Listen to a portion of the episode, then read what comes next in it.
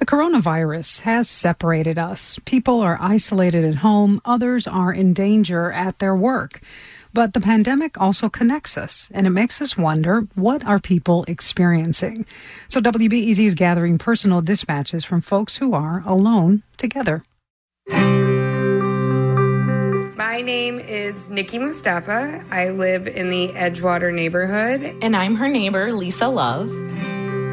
And this is our Life Interrupted story.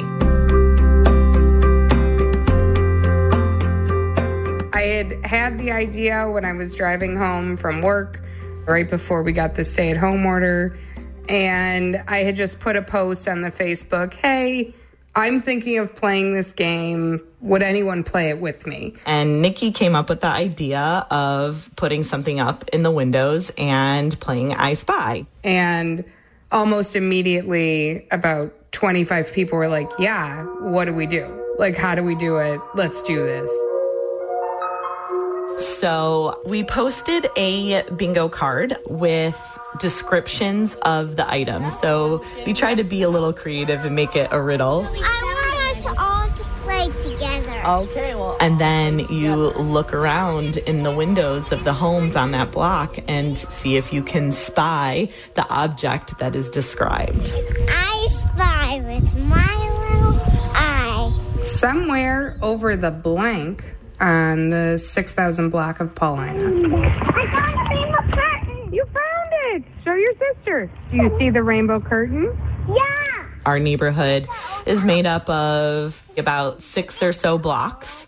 And I think we have representation from almost every block. And I know that there's been several adults who said, I don't have kids, but I'm playing too.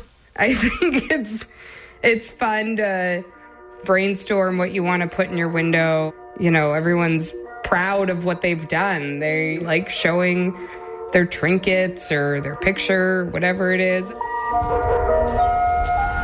Let's go this way. There was another I spy this way. That's kind of been the fun part is to see what objects or items that everyone has decided to place in their windows. It kind of gives you a little insight onto the personality of the family inside. Look for the character that says, Luke, I am your father, on the 6100 block of Paulina. Okay, now we have to find Darth Vader. Darth Vader? Yeah. It's right across the alley. Windows to our homes are the kind of tunnel into our lives a little bit. I think in quarantine, our neighborhood has really recognized how important that is in a way that we had forgotten or maybe never even recognized in the hustle and bustle of daily life. I have found myself sitting in my front window so much more than I ever had before. I definitely, as soon as I see any movement, I, am peering out to see who it is and give a big smile and wave because I think that those windows are our connection to our neighbors.